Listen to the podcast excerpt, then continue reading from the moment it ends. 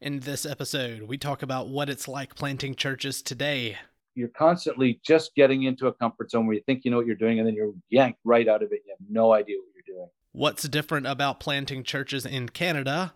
There's a rootedness in Canada which makes church planning feel great because the reason why Dan's the congregation was itching to plant is because they had bought a house in say the West End and they were committed to being West Enders. You know, they love yeah. their restaurants, they love their beer, and it's the same when you meet people. Ottawa's a little different because Ben, you've got all these government workers that are just leeching off the government. They, I'm kidding, but but people care about neighborhoods and cities in a, in a slightly different way, and they're rooted in a slightly different way it's interesting to me that I just don't see it to the same degree in the US because of how transient my friend network in the US has been.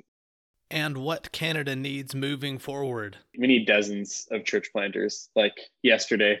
There's so many like little cities, 100,000, 200,000 people that could use a healthy, reformed ish, you know, church. Before we jump in, this episode is sponsored by Auxilio Partners, managing the business of your church so you can focus on the ministry. Find out how at auxilio.partners slash five points. You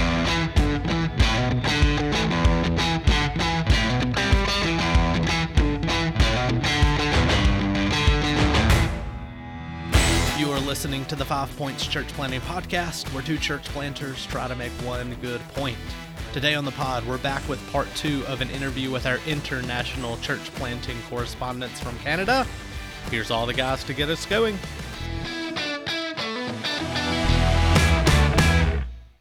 So Dan, uh, you know, being the godfather of the uh, church planting movement there, uh, thinking about that whole process, did you have this in mind that you wanted to be a multiplication church, that you were going to plant churches? Did you have a strategic five, 10 year plan, or did it happen more organically?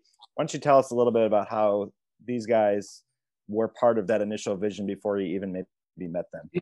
Yeah, we did. Um, we were um, so the church plant that came out of in Vancouver was planted by John Smed, who ran MNA's church planting for seven years, and uh, he he connected us with Redeemer, who um, to help plant because Redeemer's a kind of global city contextualization coaching, and but you know within a year or two, John was like, you should be planting to plant always, and that should always be part of your DNA. So we he did a three day prayer and planning retreat on the beaches of Jacksonville, Florida, with us actually.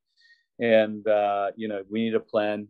So the we when we talked to the core group, we had a slide deck with you know in, in 10 years we want to plant three churches at least and we want to have this happen we want to have that happen and um, redeemer was talking to us about ecosystem you need to be planting churches and then creating a church planting culture where you can constantly be uh, birthing church plants. And so, you know, try and create a church planting center out of your church. So I had these ridiculously uh, onerous expectations, but I also had a passion for it. That's kind of the Campus Crusade thing that I came out of was that you make disciples to make disciples. And so um, we have attracted actually a lot of former Campus Crusade people. Kyle was like, a few years in, he said, This is really a Campus Crusade church with a thin veneer of the PCA barely covering it, you know? And that was probably true because that was most of my experience was I'd been a campus staff minister. So multiplication was at the heart of it. When we brought Kyle in, he said, "I've never seen a uh, a church this small talk about church planting so much, even amongst the congregation. That we we had a we had a congregational meeting disrupted by people because we were growing. We might need two services. We had a tiny space, and they were like, "Let's not two services. We're 120 people. Let's plant." And Kyle and I looked at each other, knowing that you just don't have the leadership resources with 120 people. But uh, well, so Dan, we, you'll you'll remember when I came to visit you for the very first time and was exploring the opportunity. People cornered me and said, like, "Okay, you're the planter, but you need to make sure yeah. you go to this neighborhood." And and yeah. just to make, I mean, I couldn't grow a beard. I probably just had gotten armpit hair, and uh, I was like, "What are you talking about? I don't I don't think you understand how this works out. Like this is not you can't just sort of say you want to plant and you have this sort of a little hit of yeah. testosterone and you're good to go. But that's how the that's how itching they were to reach the various neighborhoods of Toronto from the time I came. Yeah, and mm-hmm. and Kyle, you've highlighted kind of a, a sort of my style, which was I was high on vision but very low on how to actually get there. Uh, so people all wanted the plant, and I had given them no tracks to get there, and we had to reverse engineer to explain to them, okay, we need these these benchmarks. So Uh, that's always been my weakness, more high vision and outcome rather than you know how to get there. So uh, we created a culture, to be honest, Hunter. We created a culture of high desire to multiply, and uh, frankly, we weren't very good at training and and and raising up people, but we attracted people who wanted to plant church, a planted church like Kyle and Ben, and really um, that's what happened. We uh, God gave us people who were going to be church planters anyways, who were attracted to the vision, and we provided a place for them to like in Ben's situation, his internship, a good chunk of it was seminary training, right, Ben? And uh, in Kyle's case, it was giving him a lot of pre- preaching opportunities and leadership opportunities. So uh, we had a high vision. We really didn't know how to do it, but we kept talking about the vision, and it attracted amazing leaders like Kyle and Ben. And so God allowed us to stumble into uh, into multiplication. I, th- I think one of the things that would be that be interesting, at least to a lot of the listeners, is that Toronto is is so outsized in importance in Canada. It's hard for Americans to grasp because, like, I think New York is like a, a tenth of America's GDP or something like that, maybe even a little bit lower. But Toronto's like 25% of Canada's GDP and, and, and population, or not 25% of the population, but like it's so much bigger and so much more important than any. It's like it's like New York and LA added together um, Actually, in terms of like importance. New York, LA, country. and Chicago. yeah, that's right. And so, mm. so wow. it's just it's it's it's so central and it's so important. There's so many people. There's so much going on that like to, for Dan to be in downtown Toronto, like it's just it creates a it creates a hub like it's it's impossible to replicate um, in, in, a kind of a lot of other places. And I think that's part of it is that there's just there's so many there's hundreds of thousands of students there. It's it's just like it is it's a place you get sucked into if you're in Eastern Canada for like at least part of your life, you know, for one yeah. reason or another. So and I, I was also going to say this, and this is somewhat different from the US, at least in my experience. You might move a major move once or twice, right? Everyone might cross through Toronto once or twice. You know, uh, they might move to Vancouver once or twice for some training, maybe start yeah. of their career. But Canadians have a way more rooted uh, you know, when they get settled in, they're not homeowners aren't selling their homes and moving across the country in the same measure that you see in the US, right? You could go from Chicago to Dallas. That would be very ordinary that your your kid in class would lose three friends that way. My kid would be more likely to lose a friend that's moving to Dubai or something than moving to another Canadian city. And so uh, there's a rootedness in Canada which makes church planning feel great because the reason why Dan's the congregation was itching to plant is because they had bought a house in say the West End and they were committed to being West Enders. You know, they love yeah. their restaurants, they love their beer, and it's the same when you meet people. Ottawa's a little different because Ben, you've got all these government workers that are just leeching off the government. They, I'm kidding, but but people care about neighborhoods and cities in a, in a slightly different way, and they're rooted in a slightly different way. So if you're in Toronto, you might have family in a place of Nova Scotia, like Nova Scotia, that you you know one day you might move back. But even if you don't move back, you really want to see a church like this in your hometown. And it's it's interesting to me that I just don't see it to the same degree in the U.S. because of how transient my friend network in the U.S. has been. People move quite a bit, and here you move but you don't you, you, cross through toronto. If you move it's toronto then somewhere else. You might work in new york for two years but then you come back. There's a rootedness that comes relatively quickly and a passion for your neighborhood that's encouraging. Church planting is challenging it's difficult uh, definitely a journey. Tell our audience how has the lord worked in your life through your own church planting uh, adventures if you will I'm happy to go first since I guess it's the freshest for me. But I, I'll just I just noted one kind of lesson that has been important to me that I don't like, but I'm learning. And that lesson is that um, passion and excitement and adrenaline can carry you for a while in your Christian life, and it can be fuel that burns hot, and you feel that you are pursuing the Lord with passion but it burns out at some point and you have to uh, continue to follow the lord in slow basic obedience uh, maybe when the excitement and passion don't feel the same as it once did.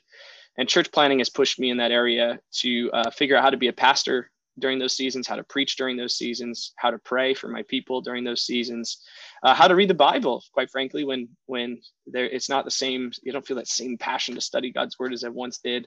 Church planning has pushed me there and i'm sure other jobs do this i'm sure other careers do this but for me it's been a very important lesson is that you know it's not by passion and excitement you're carried into the kingdom of heaven um, you know you're you got to depend fully on christ and even in your down times trust that he's he's carrying you yeah i would say um, church planting is I mean, it's the most spiritually difficult work I think I've ever done. It's it's different than campus ministry.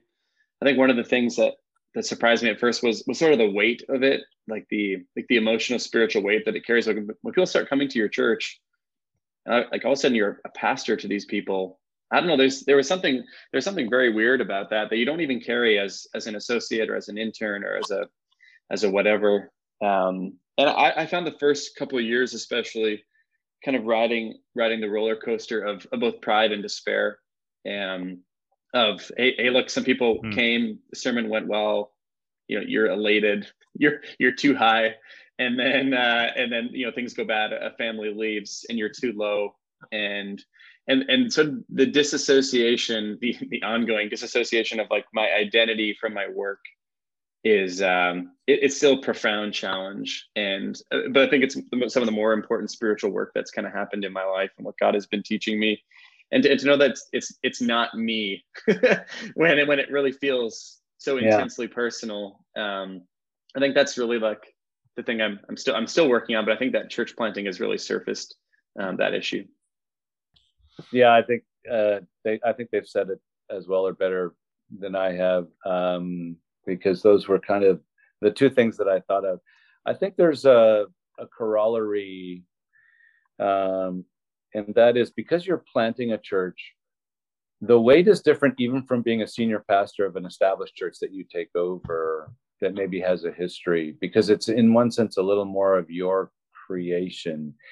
So you carry a different weight. You feel more responsible almost like a parent for the church in ways that I've talked to other senior pastors they don't quite have. So there's a a, more personal weight and a, a, kind of a more poignant loneliness, if if I can say it that way. That um, church planters and their relationship to their congregation is uh, a little different from senior pastors who come into a church like we're doing this together. I'm your new guy, but a church planter it's his creation and so his relationship to his congregants just feels it feels different and so you've you've you've really got to think through a bit of a loneliness that i find is involved in church planting.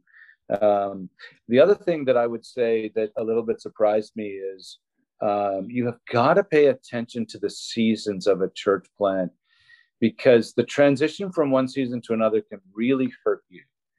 Uh, when we transitioned uh, just um, when when Kyle came, we were small and growing, but we had an extraordinary season of growth uh, in in what we would call the Kyle Hackman era, um, and uh, you know it, it, was it was really hard in some ways. One of the things that Kyle's you know said, you know, I came and the church was just growing thirty percent a year for a while.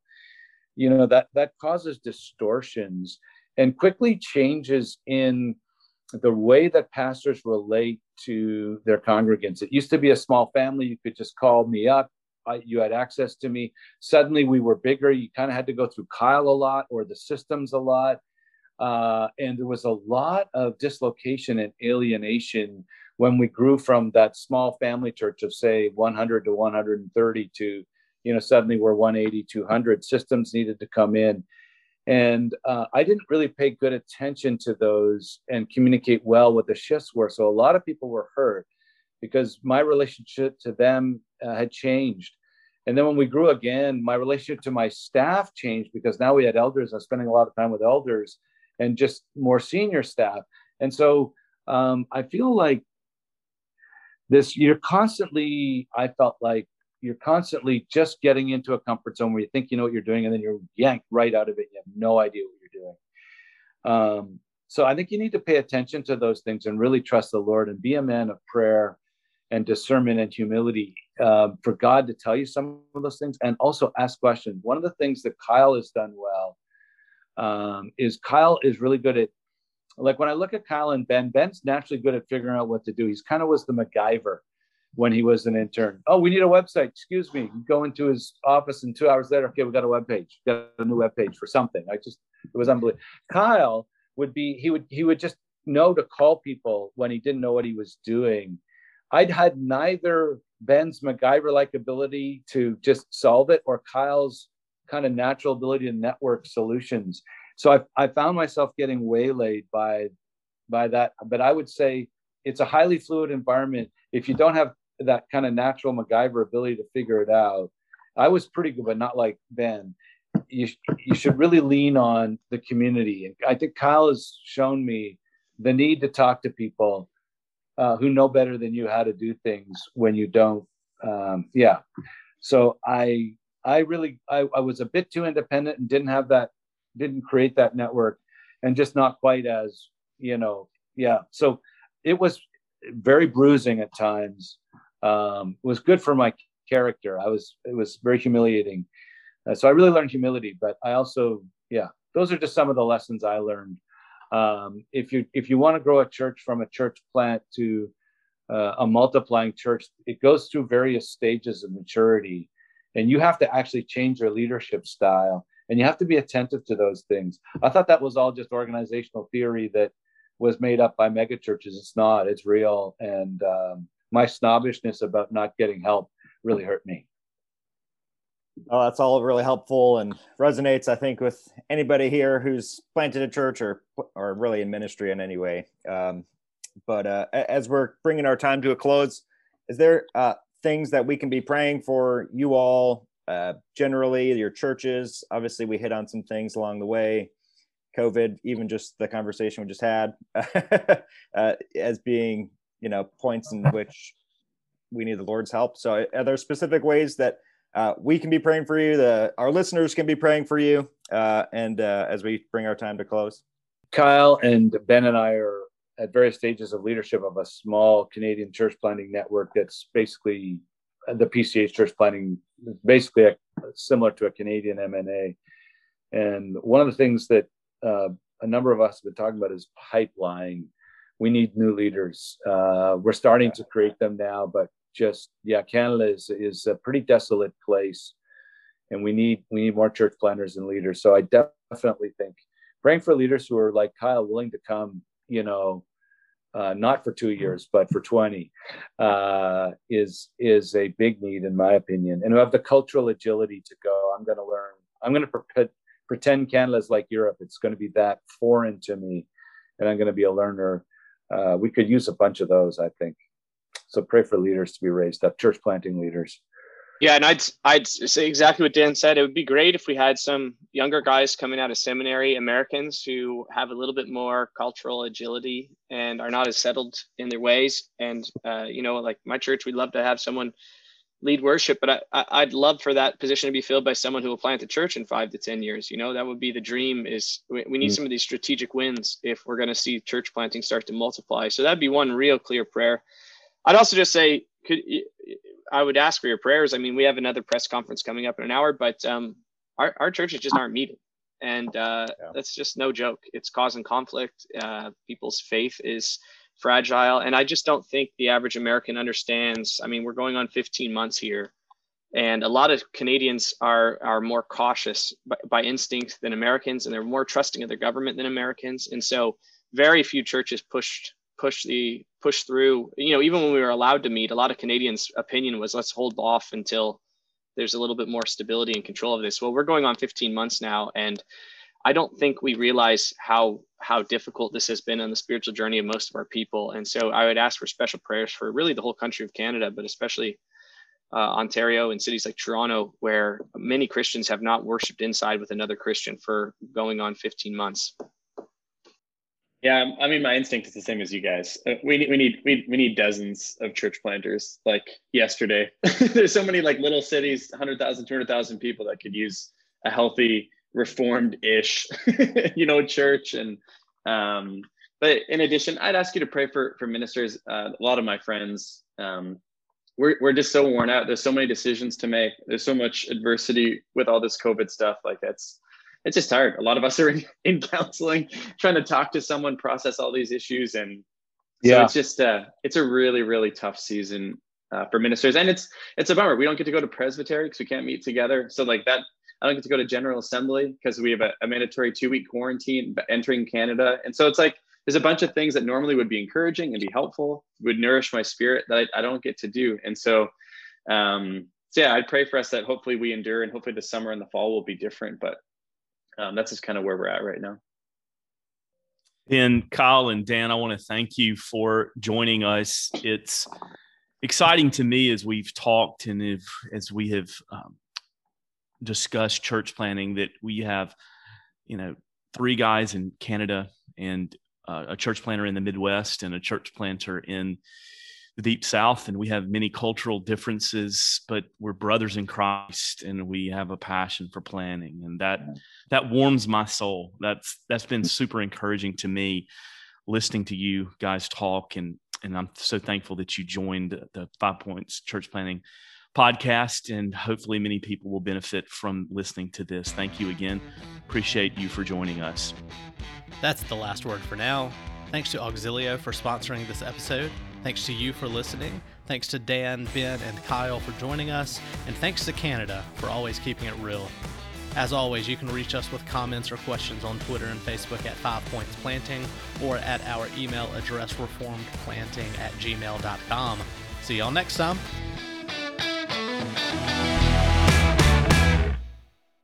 Five Points Church Planting is a member of the Society of Reformed Podcasters.